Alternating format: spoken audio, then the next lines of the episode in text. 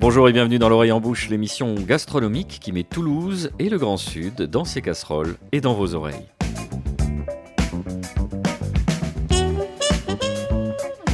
Pour des raisons évidentes de crainte de poursuites judiciaires et de volonté de vous préserver, nous n'étalons pas au grand jour notre cuisine interne, chères auditrices. Mais aujourd'hui, pour répondre à l'esprit du temps, nous avons décidé de mettre en place une basse autorité pour la transparence de la vie privée qui vous révélera les lourds secrets et le cheminement intellectuel tortueux qui mène à nos choix éditoriaux. Les conférences de rédaction se déroulent selon un rituel immuable. Nicolas Rivière, notre rédacteur en chef, fait une entrée théâtrale en posant sa redingote et son attaché-case sur le bureau de notre assistant.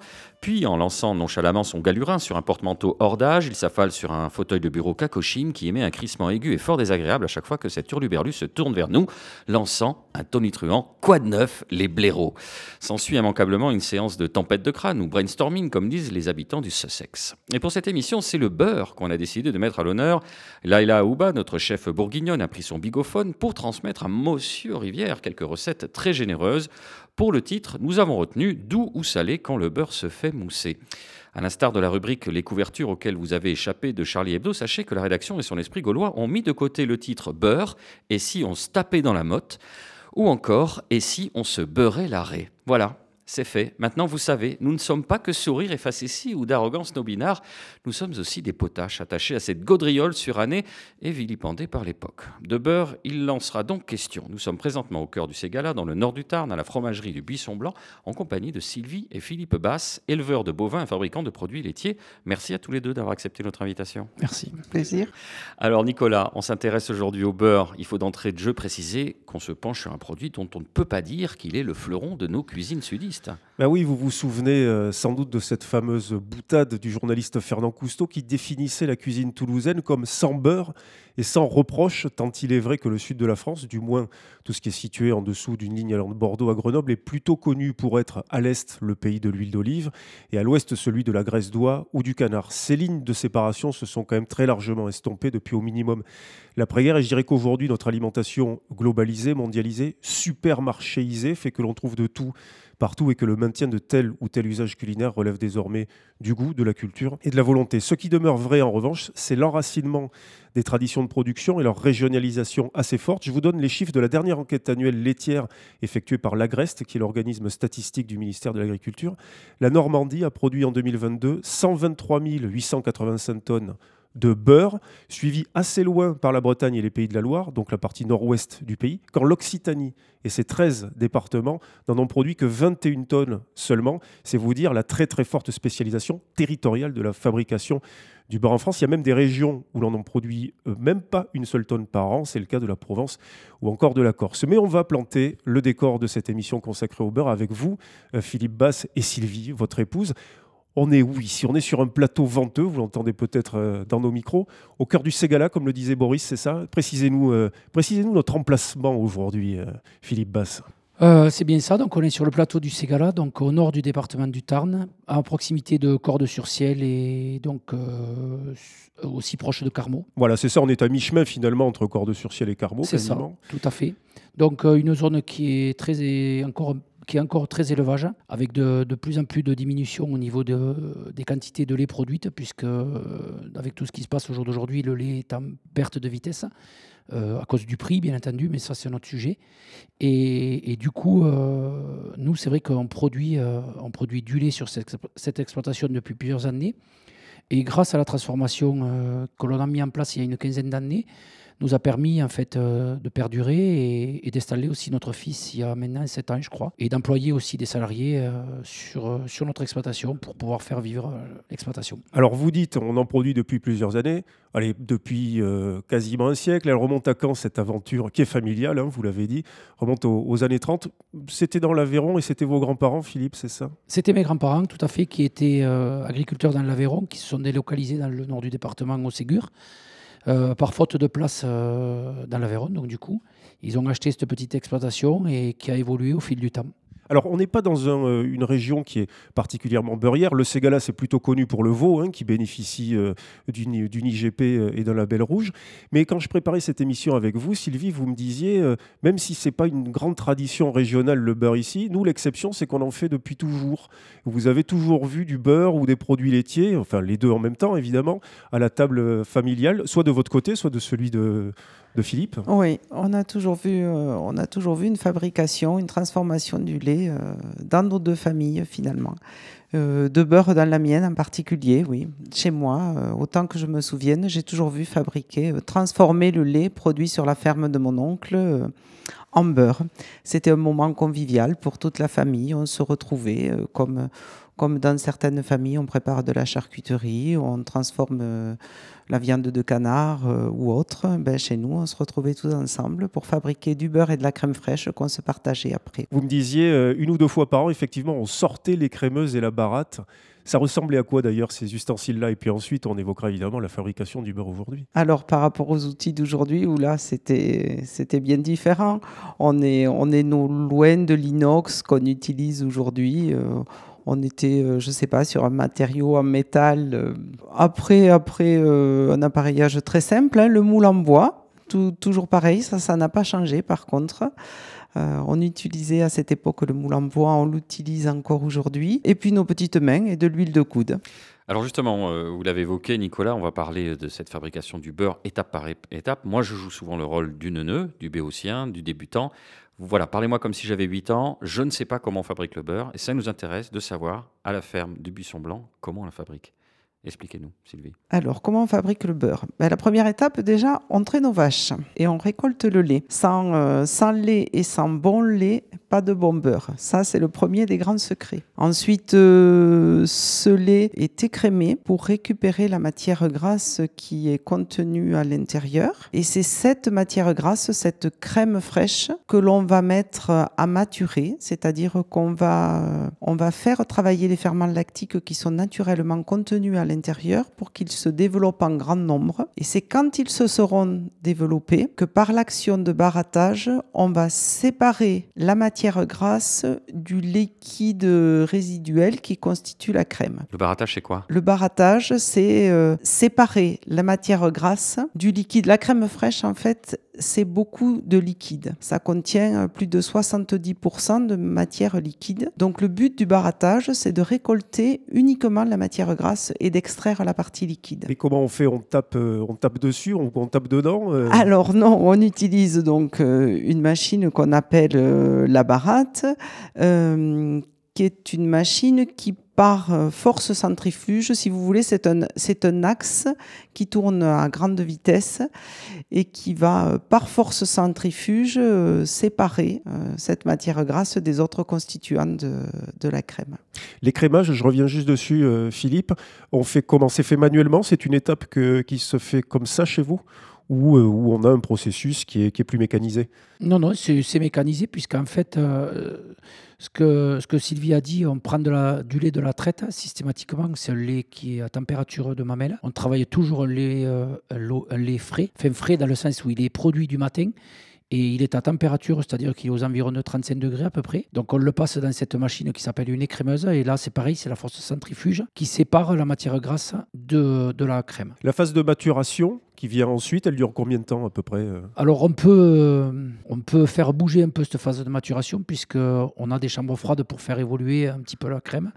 Mais on compte deux, trois, quatre jours à peu près, entre deux et quatre jours. Donc ensuite, on, on passe donc à la phase de barattage. Et le barattage, ça, c'est, on peut imaginer que c'est assez rapide. Le barattage, il faut compter à peu près une heure à peu près pour sortir une vingtaine de kilos de beurre. Voilà, donc... De... Avec notre équipement à nous, bien entendu. Et on a mis, on a mis euh, en, en œuvre combien de lait en amont pour obtenir combien de beurre? C'est quoi le ratio? Ça, c'est une très, très bonne question. Euh, alors, je n'ai pas, j'ai pas réétudié, je ne sais pas chez, si Sylvie... Chez nous, c'est à peu près de l'ordre de vingt litres de lait, un kilo de beurre. C'est la statistique, de toute façon, qui est, qui est euh, donnée, hein, là, encore une fois, par la, par la Grèce, avec vingt-deux litres effectivement pour, pour donner un kilo. Après cette phase de barattage, qu'est-ce qu'on fait? On le malaxe, on le moule, qu'est-ce qui... Parce que là, on arrive vers la fin du processus. J'aime quasiment ce terme, on le malaxe. Tout à fait. Le malaxage est très ah, on important. Le malaxe réellement, oui. Ah oui, ah, oui pardon. Ah, oui. Tout à fait. Après le barattage, donc, on a une position en fait, sur la baratte. La baratte, il faut imaginer que c'est une machine toute en inox avec euh, un motoréducteur et un variateur. Et du coup, euh, on arrête de tourner très vite. Et là, en fait, euh, on malaxe le beurre.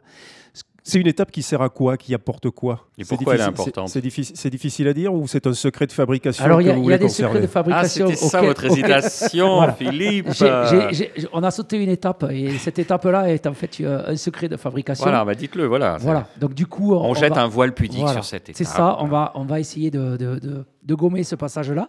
Et donc en fait, le, le barattage, le, le, le malaxage consiste juste à finir d'enlever tout le petit babeur qui pourrait rester à l'intérieur du beurre. Et d'ailleurs, ce babeur, on l'utilise parfois pour engraisser notamment des poulets de Bresse en fin d'élevage. Vous, est-ce que vous en faites quelque chose en, en particulier? Et puis, à quoi ça ressemble? Encore une fois, c'est une espèce de, de, de sous-produit laitier liquide, c'est ça? Le babeur ressemble en fait à, à du lait beaucoup plus épais. Ça a la couleur un peu blanchâtre. Quelquefois, nous avons des clients qui nous réclament du, du babeur. Euh, souvent, des personnes qui ont des soucis de santé. Euh, entre autres euh, des personnes qui font de la chimio. Je ne sais pas pour quelle raison. Je ne sais pas si toi, Sylvie, ah, tu te souviens. Non, pourquoi. En tout cas, je sais que ça s'utilise en cuisine. Aussi, oui. Euh, je crois que dans certaines régions françaises, je pense à la Bretagne, je crois que dans ces régions-là, euh, ils ont des recettes traditionnelles à base de babeur. Des crêpes, des choses comme ça qui sont faites à base de, de babeur. Les scones aussi sont faits avec ça. Alors ça, c'est une recette irlandaise, c'est les Irlandais, oui, qui, qui font des scones. Et effectivement, euh, en Irlande, les scones sont faits avec du babeur.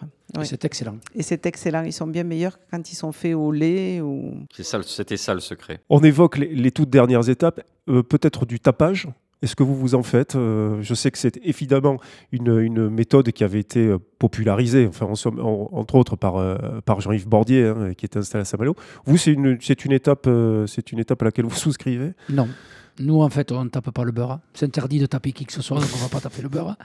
Donc, du vous coup, le respectez euh, trop pour le oh, taper. Oui, voilà, on l'aime trop, notre beurre. Donc, du coup, en fait, on, on, on le pétrit un tout petit peu, un peu plus, après en le mettant en moule, puisqu'en fait, euh, Sylvie l'a dit tout à l'heure, nous, on travaille toujours notre beurre dans le moule bois. On fait du beurre à la coupe qui, lui, par contre, est, est mis en boudin d'un kilo. Mais après, tous les beurres en tablette avec une fleur dessus. Et donc là, on le malaxe un tout petit peu plus, euh, puisqu'on le met dans un moule bois. Alors, avec une fleur? En fait, ça, c'est... Mais tu devrais peut-être en parler, toi, Sylvie, puisque c'est... Oui, en fait, traditionnellement, euh, les moules en bois qui étaient utilisés pour euh, former la tablette de beurre avaient une impression au fond du moule qui permettait de reconnaître la provenance euh, de la tablette de beurre en fonction du dessin qui était sur le, incrusté dans le moule en bois, sculpté dans le moule. Euh, le consommateur savait quelle était la f- ferme productrice de beurre.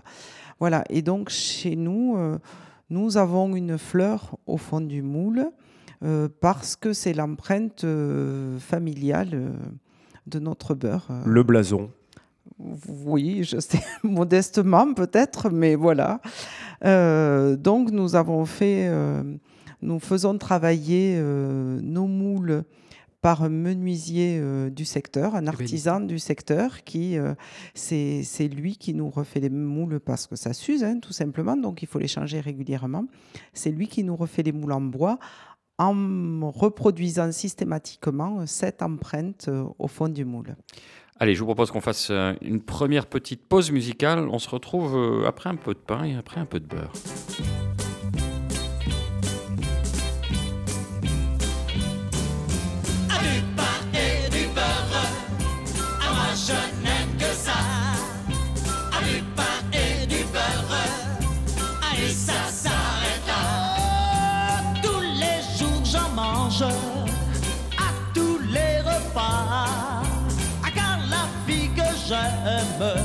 Ne sait faire que ça.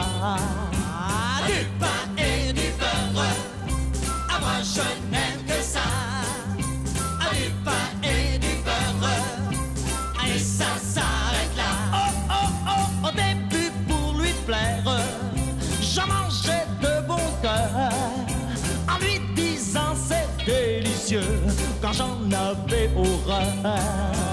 Du pain et du beurre, à moi je n'aime que ça. À du pain et du beurre, allez ça s'arrête là. Alors elle m'a tendu un piège en mettant un beau jour sur une table, du pain et du beurre, de l'eau fraîche et de l'amour. Oh, au pain et au beurre, ah, je suis condamné. Ah, au pain et au beurre, ah, pour bien des années. Eh, eh, eh, ah, du pain et du beurre, eh, eh, eh, ah, moi je n'aime que ça. Oh, oh, ah, du pain et du beurre, eh, eh, eh, et ça s'arrête là.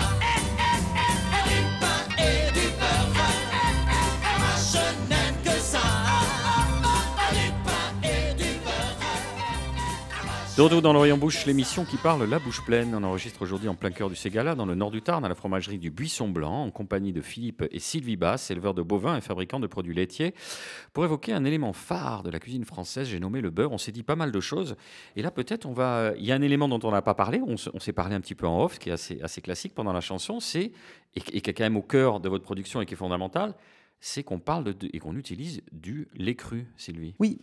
Chez nous, on utilise exclusivement euh, du lait cru, qui n'a pas subi de transformation entre euh, la traite et, et les différentes étapes de fabrication. On se contente de l'utiliser euh, avec toutes les bactéries lactiques qu'ils contiennent naturellement en sortie du puits. Et alors, ces bactéries lactiques, Sylvie ou Philippe, elles apportent quoi? Sa singularité, sa typicité, son côté beurre de terroir? Racontez-nous, euh, Philippe, ce choix que vous avez fait de travailler, enfin de faire...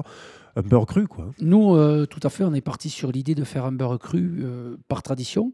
Et sur, surtout, là, notre force est, est de se dire que on ne veut pas faire comme les industriels où on tue tout à l'intérieur pour pouvoir euh, partir sur des goûts que l'on ne connaît pas. Et avec une part de risque, parce que tout le monde sait très bien qu'à partir du moment où on pasteurise, c'est comme dans notre corps, les globules blancs et le globule rouge. À partir du moment où on détruit une chaîne, forcément, il y a des cochonneries qui peuvent rentrer à l'intérieur. Aujourd'hui, on en parle tous les jours avec E. coli. Tout ce qui peut se passer, c'est triste, mais euh, ça peut arriver, tout le monde le sait.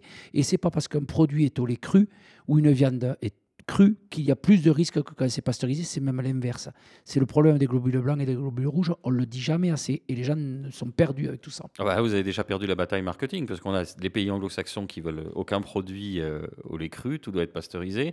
Euh, on est dans une forme d'hygiénisme total, même si effectivement on voit que euh, ça n'a pas empêché certains industriels d'a, d'avoir les problèmes où vous citiez la batterie E. coli. Euh, c'est pas gagné encore de, de faire comprendre aux gens. Et le troisième problème, c'est que le beurre au lait cru, c'est un beurre qui a un goût, c'est un beurre qui a un goût affirmé et que peut-être, euh, étant donné le fait qu'on a été éduqués, nous, au beurre pasteurisé, classique, euh, euh, les gens peuvent au départ être un peu surpris de se dire, vous voyez, ça fait dix ans que je mange de la merde et d'un seul coup, je découvre quelque chose qui a un goût un peu plus, prof... un peu plus fort. Je dis, non, non, mais je préfère ce que je connais parce que c'est mais rassurant. C'est, c'est très bien, on ne pourrait pas produire assez de beurre pour toutes les personnes qui en voudraient.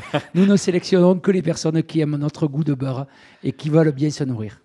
Et ce qui fait, enfin, si je peux rajouter, ce qui fait sa, sa typicité, c'est surtout que du, du fait, si vous voulez, de la génétique des animaux et du terroir sur lequel elles se nourrissent, euh, fait que le lait qui est produit sur notre ferme est unique. On peut, enfin, sur notre ferme, et, et c'est comme ça pour toutes les autres euh, fermes.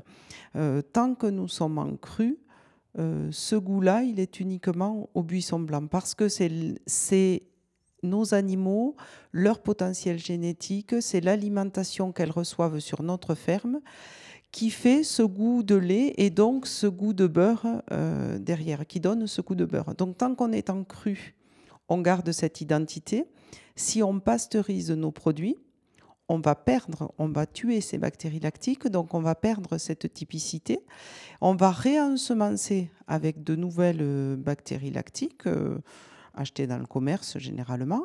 Donc là, on va revenir sur des saveurs qui sont euh, standards, entre guillemets, ou en tout cas qui peuvent être les mêmes d'une ferme à l'autre ou d'un atelier de fabrication à un autre. Oui, on peut faire la comparaison finalement avec le monde du vin, entre les vins totalement euh, élaborés de façon industrielle et les vins qui sont élaborés de façon plus naturelle ou plus artisanale.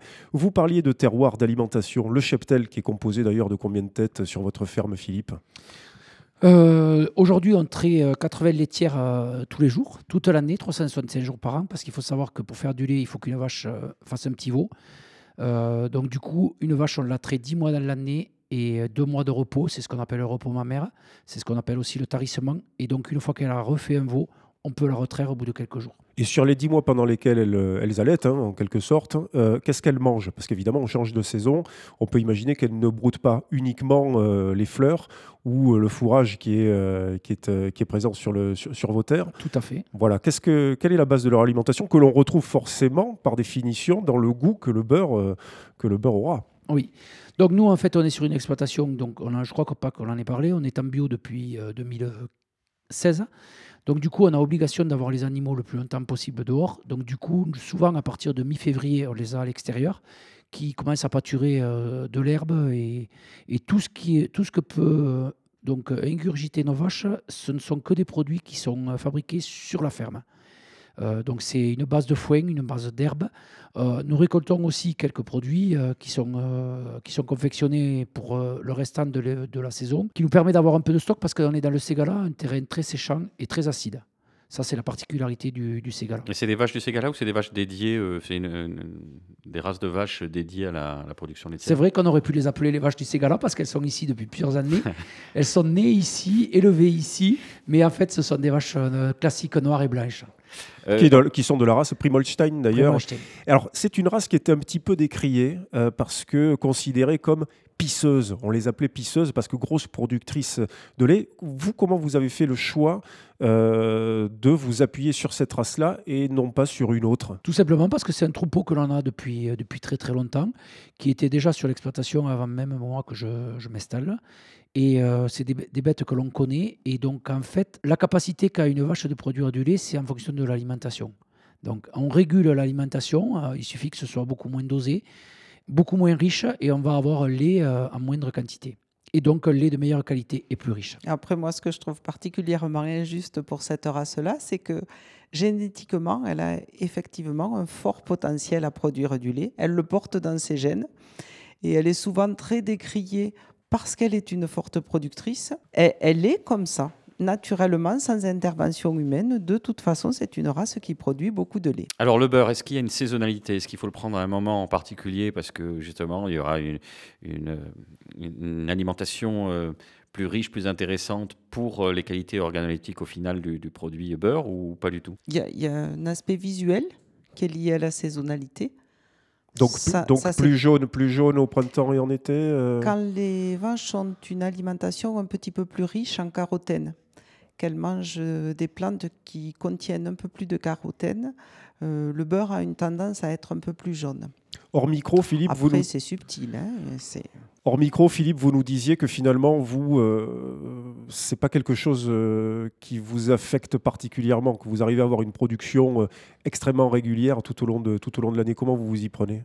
C'est un choix que l'on a fait dès qu'on s'est mis à faire de la transformation, parce que je pense que le client euh, n'aime pas en fait quand, euh, quand les produits bougent. Il y a une trop quand grande je... variabilité. Voilà, quand il y a trop de variabilité entre un produit ou un autre, une couleur, un goût. Donc du coup, euh, nous, le choix que l'on a fait, c'est d'avoir une, une alimentation à peu près régulière toute l'année. Euh, à partir du moment où euh, les bêtes euh, vont aller pâturer à l'extérieur, c'est vrai que là, on a un excès d'herbe euh, à un moment donné, mais qu'on régule, euh, qu'on régule par, euh, par le fait d'un bol mélangeur où on, où on met à l'intérieur aussi tout un tas de fourrage et qui permet de, de, re, de recaler toute l'alimentation. Et j'avais envie de, de relancer un, un débat là, pour, pour un peu chauffer tout le monde. Euh, beurre doux, beurre salé, beurre demi-sel? C'est ça. Nous avons ces deux-là, plus, euh, plus depuis plusieurs années. Nous faisons aussi un beurre à la truffe, un beurre qui est eh ben, voyez-vous ça. Une exception. En plus du beurre demi-sel et beurre doux, c'est les trois beurres que nous faisons ici sur l'exploitation. Alors le demi-sel, la teneur en sel, c'est quoi vous, vous, vous, en général pour que ce soit... Alors ça, c'est un secret de fabrication par contre. Nous, la, on, teneur euh, en sel. La littérature dit que c'est entre zéro virgule huit et trois pour cent. On sait que ça, certains beurres... On va évoquer euh, la figure tutélaire ou menaçante de, de, de Bordier quand on parle de beurre. Il, il disait qu'en fonction des chefs à qui spécialement il dédiait du, du, du demi-sel, chacun avait son dosage. Donc là, c'est un secret de fabrication. Le dosage précis et secret, oui. Ça, oui. Euh, nous, ce qu'on peut vous dire, c'est qu'en fonction euh, des beurres qui contiennent du sel que nous fabriquons sur la ferme, le dosage n'est pas identique. Par exemple, le beurre à la truffe n'a pas le même dosage en sel que le beurre demi-sel. Euh, on fabrique parfois un beurre persillé, par exemple, parce qu'on organise... aussi quelques manifestations sur la ferme. Et là, on prend plaisir euh, à servir, par exemple, un beurre persillé sur un bon beefsteak. Euh, en tout cas, elle noie bien le, pla- le poisson, hein, Sylvie. Là, c'est, pour l'instant, euh, elle dit rien. Hein. Là, le dosage n'est pas le même non plus. Ah, super. On est heureux de l'apprendre, Nicolas. Non, juste une, une question évidente. D'où ça vient le beurre, euh, le beurre salé ou demi-sel, euh, Philippe ? Peut-être de Bretagne euh, tout à f- Oui, tout à pour fait. Des raisons, de pour, des raisons, pour des raisons de... Conservation. De conservation. Moi, je, oui, oui, voilà, je pense que c'est un problème de conservation. Et alors, nous, pourquoi, nous, pourquoi on l'a vous constatez, le... il se conserve, le, le beurre demi-sel se conserve mieux que le beurre doux. D'ailleurs, est-ce qu'on pourrait, euh, malgré tout, euh, alors ça va vous gêner de devoir me dire oui, vous avez raison, mais il n'y a pas de date de péremption sur, euh, sur un beurre finalement. On peut manger du beurre qui est resté six mois dans, dans son frigo, on ne risque pas grand-chose. C'est, c'est d'ailleurs un petit peu ce qu'on disait tout à l'heure, ce que vous, vous disiez. Euh, vous n'allez pas a... vous intoxiquer, non, du tout. Il y a une date de péremption. Oui, parce que on c'est obligatoire. On est tenu à une réglementation. Voilà. Euh, non, mais ce qui est intéressant, ce que dit Nicolas, c'est que ça veut dire que ça fait partie des aliments comme le miel qui, ne, qui, qui, qui quelque part, ne, enfin, oui, qui, vieillissent bien. Quoi. Qui rancissent éventuellement, qui prennent un goût plus fort, voilà. Qui peut nous déranger. Mais enfin bon, c'est pas... il ne faut pas le jeter à la poubelle. C'est ah ça non, que... non, non, surtout pas. Et si moi, ce que je tenais juste à peut-être à rajouter, c'est ce que disait Sylvie, on a donc ces trois beurres-là. Et par contre, là où nous, on est très fiers de notre production de beurre, c'est que notre beurre doux, il n'y a pas un gramme de sel à l'intérieur, contrairement à ce que fait l'industriel, où il rajoute toujours un peu de beurre, un peu de sel à l'intérieur du beurre. On va évidemment dans quelques instants passer derrière les fourneaux pour découvrir ou redécouvrir quelques grands usages du beurre en cuisine. Et en guise d'apéritif, Nicolas Rivière, vous avez retrouvé un extrait d'un film qui tombe à pic aujourd'hui, La cuisine au beurre, réalisé en dix-neuf cent soixante-trois par Gilles Grangier, avec dans les rôles titres les célèbres Fernandel et Bourville. Oui, Fernandel qui joue le rôle de Fernand Jouvin, un restaurateur de Martigues, petite ville des Bouches-du-Rhône, tout près de Marseille, où il tenait d'une main de maître en compagnie de son épouse Christiane, jouée par Claire Morier, le restaurant La Vraie Bouillabaisse. Or, la Seconde Guerre mondiale est passée par là et Fernand Jouvin a été fait prisonnier par les Allemands à tel point qu'on le croit mort en captivité. Et sa femme, pour sauver le restaurant, s'est remariée avec André Colombet, incarné à l'écran par Bourville, normand d'origine, et qui a donc transformé La Vraie Bouillabaisse, rebaptisée La Sole Normande, au fourneau de laquelle il envoie des œufs pochés à la crème, du brochet au beurre blanc ou encore de l'escalope beurre noisette. Mais comme je l'ai dit, Fernandel, alias Fernand Jouvin, n'est pas mort en captivité.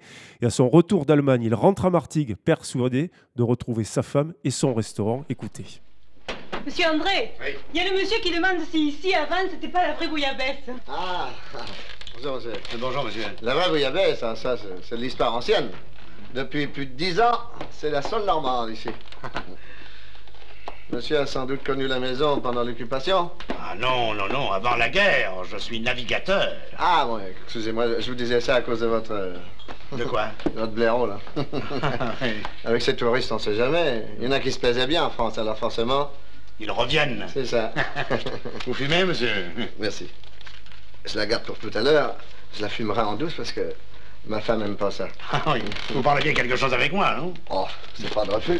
Ah, juste une petite goutte pour vous faire plaisir.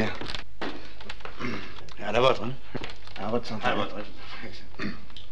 En somme, chez vous, le, le patron, c'est plutôt la patronne, hein?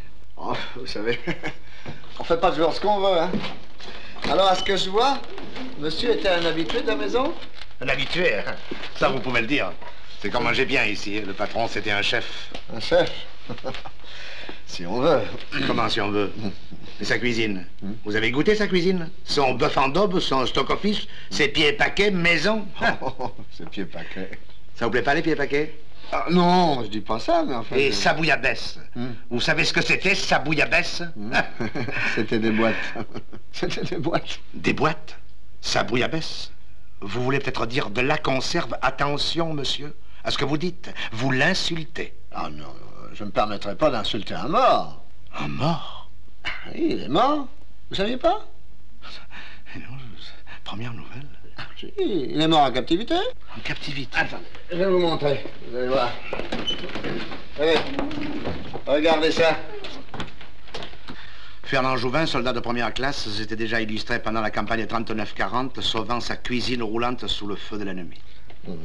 Fait prisonnier avec sa division, a disparu en captivité. C'est beau. Ah oui, c'est, c'est, beau, c'est, c'est très beau. Ah oui. Sa femme, vous ne savez pas ce qu'elle est devenue? Sa femme? Ah, ben maintenant, sa femme, c'est la mienne.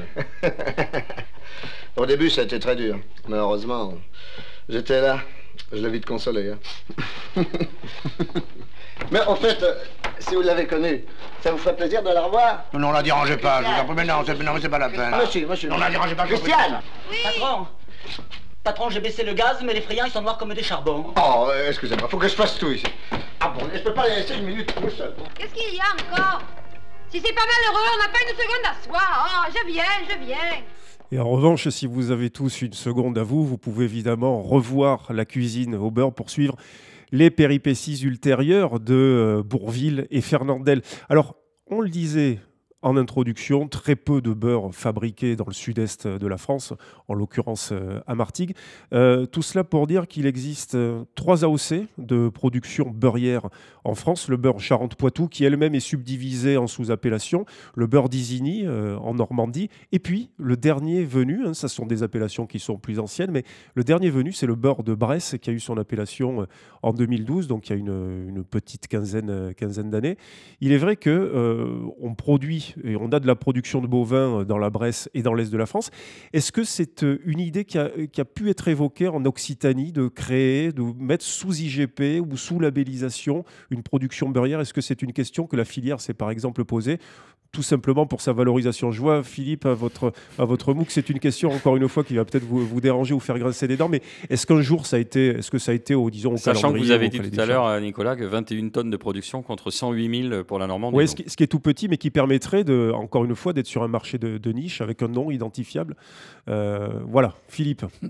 Ça me fait sourire parce que, voilà, comme dit, en fait, c'est toute petite production ici locale et euh, je, je, je pense que ça ne leur est même pas venu à l'idée... Euh... Non mais vous, est-ce que, est-ce que mais, par exemple, vous vous dites, tiens, si on s'appelait beurre du Ségala, ben, on pourrait être valorisé différemment sur le marché? Je ne sais pas, à un moment donné, on s'est posé quelques questions là-dessus, mais on n'a pas avancé, je ne sais pas. Et puis nous sommes très peu de producteurs fermiers de beurre, je pense. Je pense qu'on n'est pas très nombreux. Et puis vous le vendez très bien et vous n'avez pas forcément besoin de, besoin de ça, tout simplement. Très bien. On pourrait toujours mieux faire. Tout est relatif, oui. C'est un, c'est un produit... Euh... d'appel. Sur lequel on, notre marge n'est pas euh, si importante que ça. Elle est même euh, faible. Enfin, nous, ici, à la fromagerie, on, on fabrique euh, un certain nombre de produits laitiers et le beurre est celui sur lequel notre marge est la plus faible. Donc les gens viennent pour malgré, le beurre et ils restent pour les fromages. Malgré qu'il ait un prix de vente, euh, que le prix de vente soit... paraissent un peu élevés aux consommateurs. On peut le donner, hein, d'ailleurs, pour une plaquette qui, fait, qui pèse combien, d'ailleurs? En général, c'est cinq cents grammes euh, deux cent cinquante, deux cent cinquante Chez grammes. Nous, c'est deux cent cinquante, deux cent cinquante la, grammes. La plaquette. Et vendu, alors ici, par exemple, à la ferme, vendu combien? six euros le beurre doux et six euros quinze le beurre de micelle. Voilà, et à peine un peu plus cher dans, le, dans, le, dans, dans les le points de vente, voilà, les, qui sont d'ailleurs au nombre de combien on peut vous trouver? On le dira en fin d'émission pour nos auditeurs toulousains, mais euh, combien de points de vente pour, pour vos produits laitiers, hein, d'une manière générale? Oh, je pense que, je ne sais pas, on a dans les deux cents clients, peut-être un peu plus. Je ne voilà. sais, sais pas exactement. Oui, moi, je redis ça, on on nous retrouve sur la région toulousaine, le Tarn, le Tarn et Garonne et un petit peu sur l'Aveyron. Bah justement, dans quelques instants, on va évoquer euh, quelques recettes bien senties avec notre chef bourguignonne Laïla Aouba. Et tout de suite, euh, on se fait une petite tartine de beurre, on continue.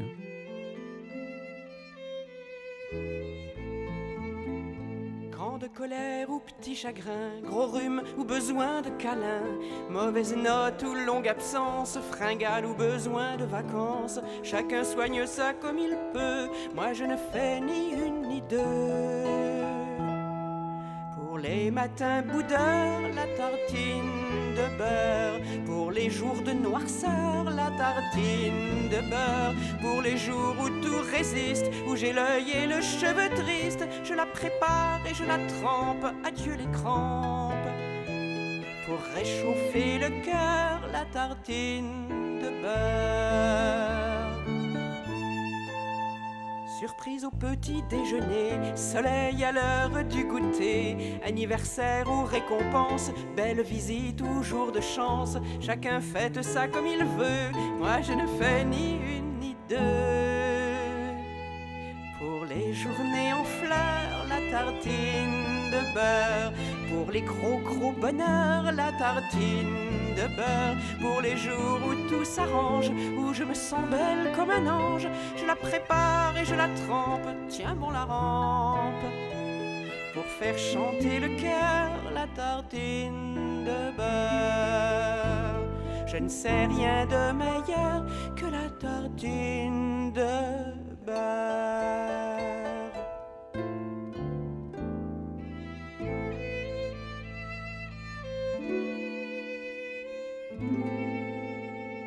Toujours bien à l'écoute de l'Oreille en Bouche, l'émission qui met Toulouse et le Grand Sud dans ses casseroles dans vos oreilles. Toujours en compagnie de Sylvie et Philippe Basse de la Fromagerie du Buisson Blanc, où on est aujourd'hui dans le Tarn, sur les plateaux du Ségala.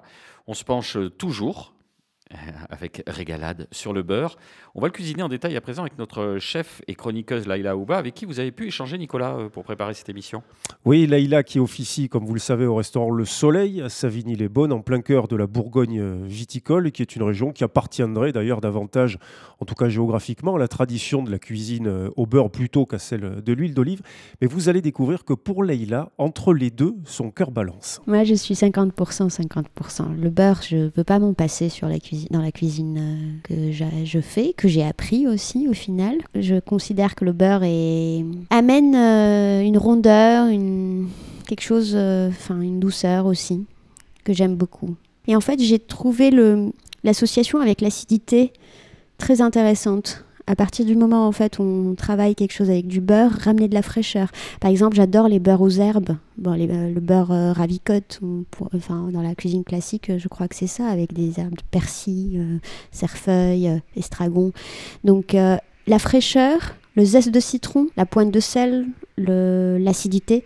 Donc, pour une sauce notamment, en fait, quand euh, j'ai un bouillon et que je vais le réduire en jus, euh, je vais rajouter du beurre, mais en même temps que je rajoute du beurre, je vais rajouter de l'acidité. Donc, en fait, il vient toujours, euh, il est, c'est une danse en fait avec euh, entre la rondeur, le gras et l'acidité. Voilà, toujours cette recherche de l'équilibre, hein, vous venez de l'entendre, entre la suavité et le tranchant, la générosité et le peps qui, il faut le dire, est un héritage très clair du courant de la nouvelle cuisine, hein, forgé dans les, forgé pardon, dans les années soixante-dix, qui avait fait la promotion d'une cuisine plus légère, plus spontanée. D'ailleurs, à cet égard, on peut noter la quasi-disparition dans les cuisines, qu'elles soient professionnelles ou domestiques, du beurre manié, euh, qui était un assemblage de beurre et de farine. Et cela servait notamment à lier les fonds de, de sauce. Et c'est un usage qui est devenu extrêmement rare de nos jours.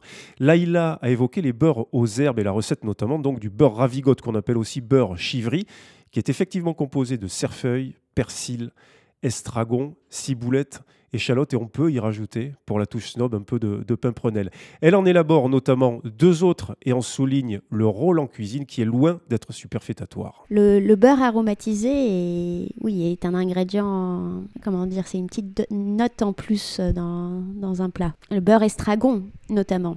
Le beurre estragon, l'association beurre et estragon est, est une association que j'aime beaucoup. Euh, essayez de le, de le travailler, un beurre au capre, un peu comme, la, au final, ça rejoint la sauce grenobloise où on a un beurre noisette et on va rajouter des capres de citron, c'est délicieux. Alors la sauce grenobloise, on va y revenir, mais... pour terminer sur les beurres, euh, disons, aromatisés, ce qu'on appelle aussi les beurres composés, Jean-Yves Bordier, dont on parlera tout à l'heure, en a créé effectivement une liste qu'il a rendue euh, qu'il a rendue quasiment célèbre. Beurre aux algues, on connaît, beurre au sel viticole, beurre à la poudre de sel de Guérande, beurre au curcuma, beurre aux baies de Tasmanie, beurre à la fleur de sakura, au piment d'Espelette, au yuzu, au sumac, et cetera, et cetera.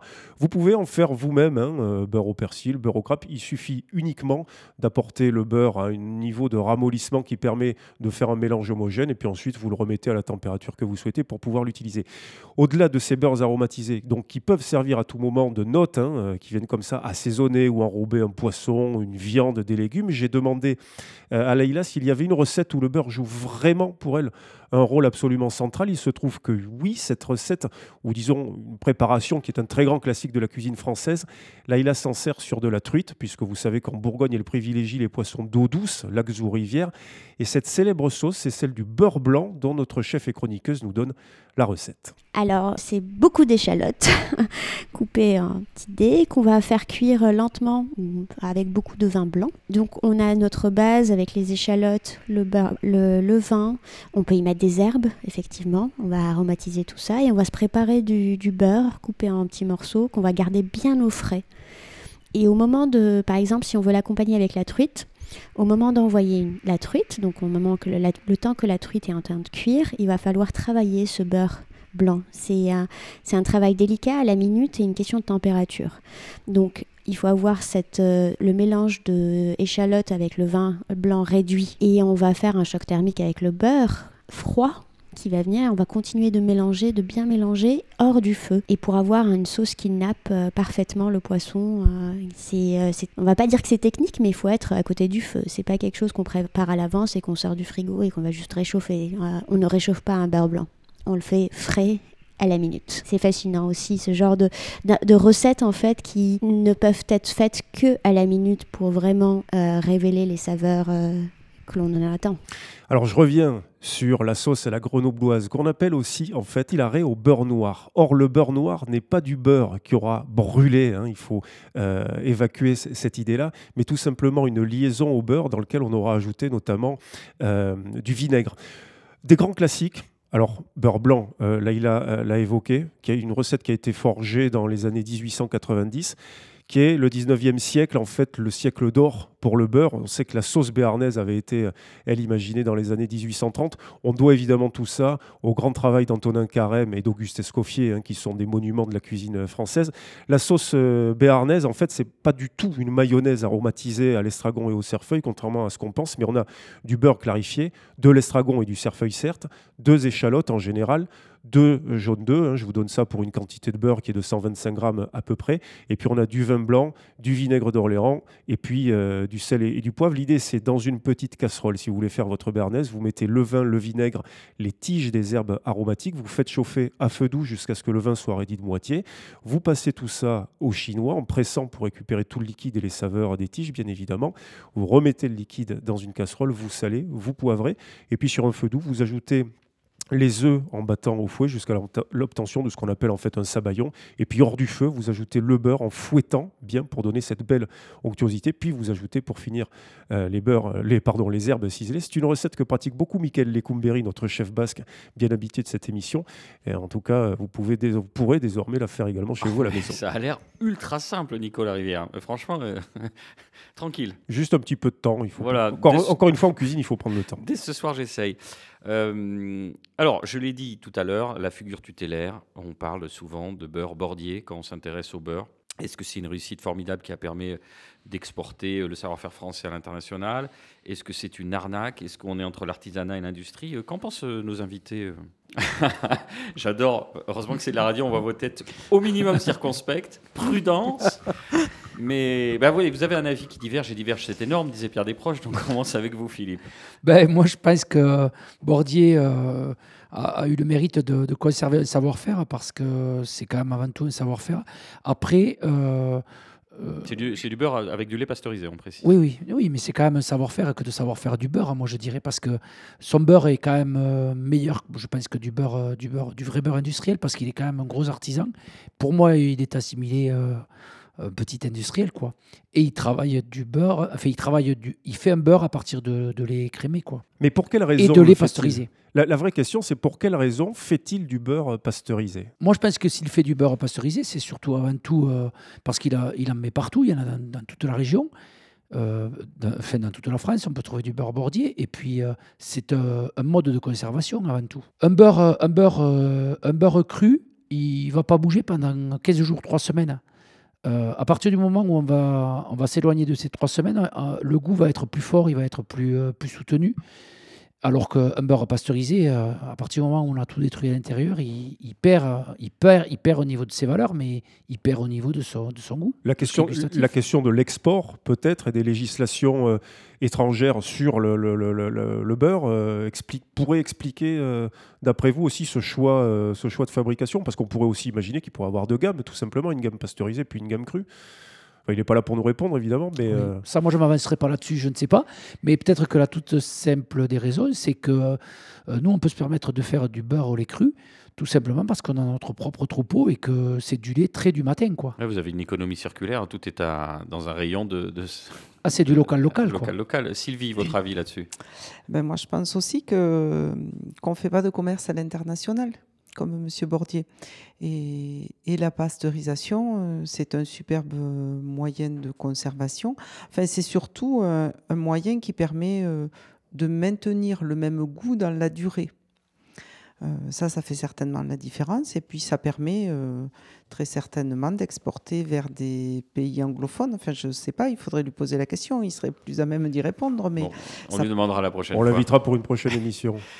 Euh, ben on va terminer cette, euh, après cette incise sur Bordier, on va terminer sur les aspects euh, cuisine. Il existe également un plat, ou plus exactement une recette simplissime où le beurre ne compte pas pour du beurre et qui a fait la renommée d'un très grand chef français.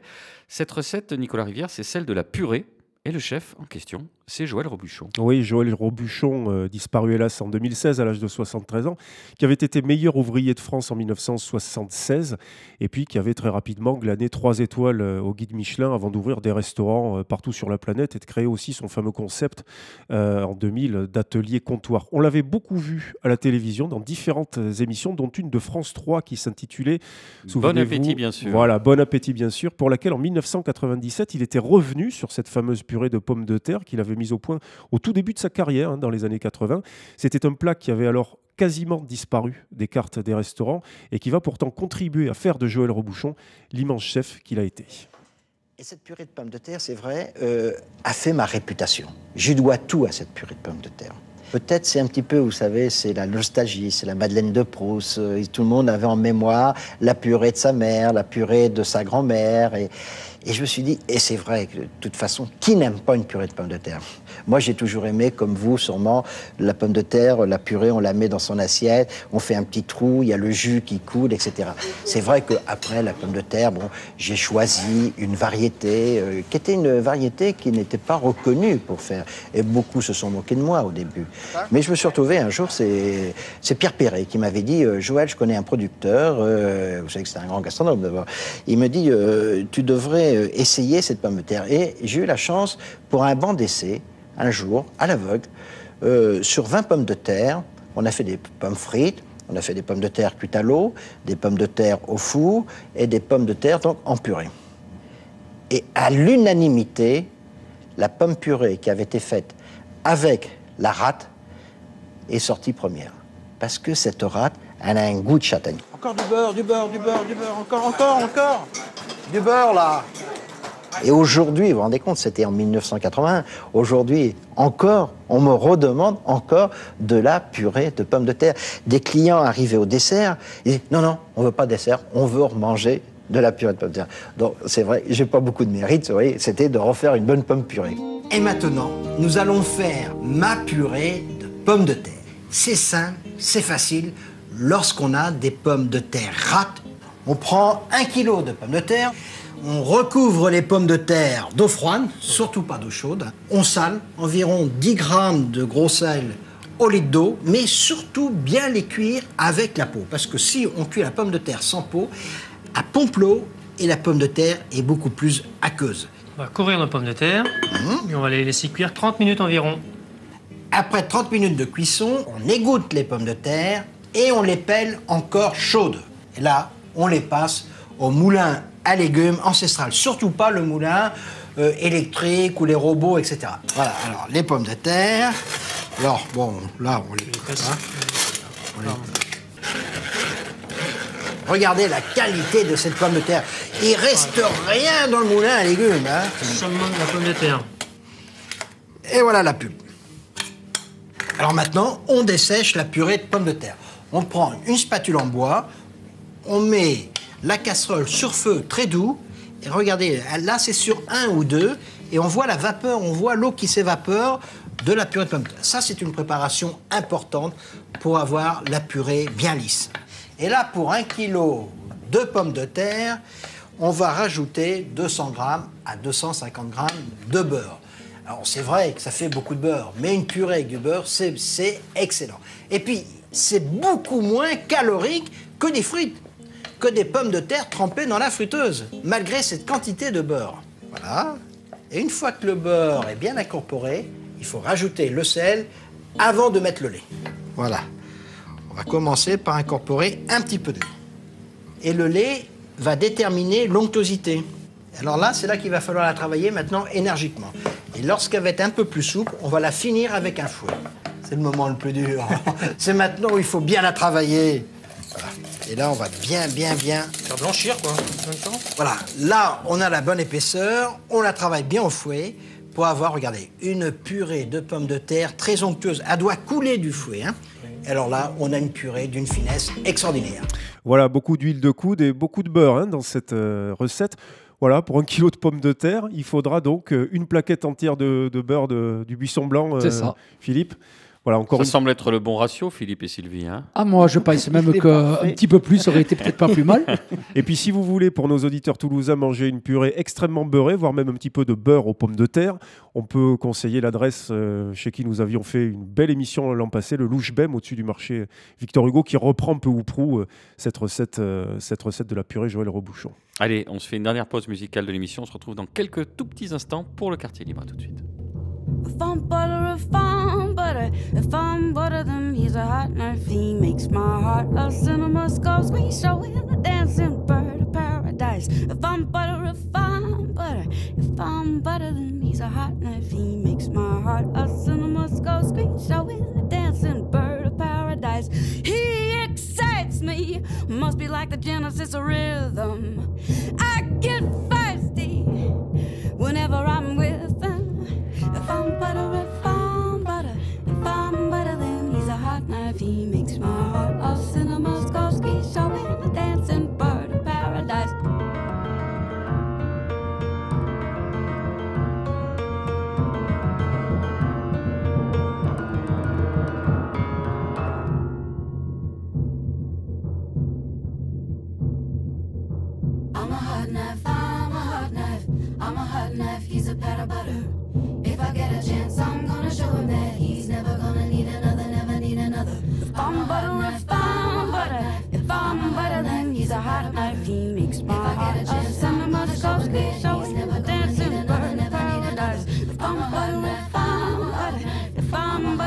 he's a hot knife. He makes my heart a cinema Scorsese. He's never gonna need another, never need another. If I'm butter, if I'm butter, if I'm butter, then he's a hot knife. He makes my heart a cinema Scorsese. He's never dancing in the paradise. He excites me, must be like the Genesis of rhythm. I get feisty whenever I'm with him. If I'm butter, if I'm butter, if I'm butter, then he's a hot knife. He makes my heart a cinema Scorsese. He's never dancing bird in paradise. If I'm butter, if I'm butter, if I'm butter, then he's a hot knife. He makes my heart a cinema Scorsese. He's never dancing bird in paradise. I'm a hot knife, I'm a hot knife, I'm a hot knife, he's a pat of butter. If I get a chance, I'm gonna show him that he's never gonna need another, never need another.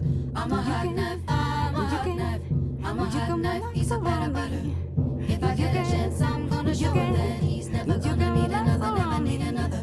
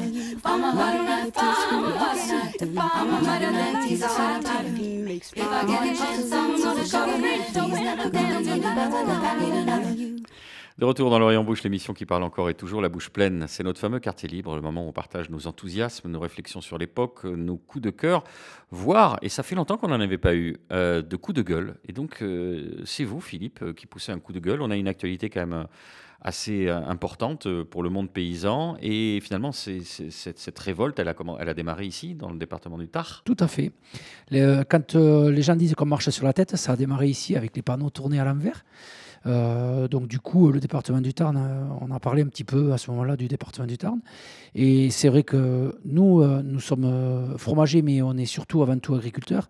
Et euh, la partie que nous livrons donc à l'industrie, il euh, ne faut quand même pas oublier que ce n'est pas négligeable cette partie-là non plus. Et en fait, les prix n'y sont plus. Euh, depuis très très longtemps, ça fait quarante ans qu'on nous berne, mais là cette fois-ci, euh, je pense que tout le monde en a plus que ras-le-bol. Et les charges continuent à augmenter, nos produits font en baissant. Euh, la charge de travail augmente parce qu'on nous demande tout le temps, tout le temps, tout le temps des documents, des papiers à garnir. Tout ce qui est administratif, c'est très très lourd. Ça, c'est Sylvie qui s'occupe de cette partie-là. Et on se rend bien compte que pour remplir un moindre formulaire, euh, il faut avoir fait un paquet d'années d'études pour, déjà pour pouvoir le remplir. Et, et ensuite pour que ça arrive dans les bureaux, et ça ne va jamais. Et du coup, c'est vrai qu'il y a un certain ras-le-bol, et, et je pense qu'il faut, il faut vraiment, euh, vraiment qu'on tienne compte de nous, parce qu'en fait, on est là pour nourrir le, la France, on est là pour que les gens mangent des produits de bonne qualité, et, et il y en a ras-le-bol de, de ce système où des produits arrivent de partout, avec des normes différentes des nôtres. C'était le, le coup de gueule de Philippe. Alors moi, j'ai un quartier libre. Okay, on va beaucoup plus loin. Euh, je voulais vous parler du mythe italien dans la cuisine française. Alors le mythe italien dans la cuisine française, c'est une légende qui a son origine en France et qui est racontée depuis le dix-neuvième siècle. La légende raconte que Catherine de Médicis, la reine de France originaire de Toscane, a transformé la cuisine française en ajoutant de nombreuses nouveautés aux traditions culinaires du pays. Ça date du dix-neuvième parce que certains auteurs français avaient une vision très romantique et idéalisée de l'Italie, et certains d'entre eux, donc un certain Pierre Lacam, affirmait que Catherine de Médicis, l'épouse du roi Henri deux de France, avait influencé la cuisine française. Mais bizarrement, en consultant les archives, il a été prouvé que ça n'avait rien à voir. On a regardé les registres du personnel pour voir qui avait travaillé avec Catherine depuis son arrivée en France jusqu'à sa mort. Aucun chef italien n'a été trouvé, et aucun des chefs à qui on attribue une influence sur la cuisine française sous son patronage n'a existé ou créé des plats qui leur sont attribués. sont attribués, on va faire même, on va éviter les liaisons dangereuses. Le problème, c'est que donc il y a des légendes, par exemple le macaron. Le macaron, c'est une pâtisserie que on pense communément avoir été introduite en France depuis l'Italie par Catherine de Médicis. C'est faux. Ça date depuis sept cent quatre-vingts en France à Cormery, plusieurs donc siècles avant la naissance de Catherine de Médicis. Pareillement, en croyance populaire, la béchamel, l'origine remonte à une ancienne recette toscane appelée salsa cola. Pas du tout. Aucune preuve de son existence avant le dix-neuvième. C'est probablement un nom alter- alternatif créé en Italie pour désigner la sauce française. Donc, euh, on peut noter que la sauce béchamel a été créée en France par François-Pierre de la Varenne en seize cent cinquante et un, hein, vous le savez, Nicolas, en hommage à, en hommage à Louis de Béchamel, un, un éminent financier qui a occupé le poste de grand intendant de la maison du roi Louis quatorze. La pâte à choux, là aussi, euh, donc on, ce mythe-là que ça viendrait d'Italie, le grand nombre de sites web le mentionnent comme étant le, le, le supposé inventeur de la pâte à choux, c'est un certain Popelini vers quinze cent quarante, mais il n'a jamais existé, à part dans le livre de Pierre Lacam en dix-huit cent quatre-vingt-dix. En fait, c'est p- probablement ce gars-là qui a inventé tous ces chefs et toutes ces recettes qui viendraient d'Italie. Il aurait apporté avec lui une recette d'une pâte qui séchait sur le feu, qu'il aurait transformée en excellent plat qu'il avait nommé en son honneur à la cour, Popelin au lieu de Popelini. Voilà.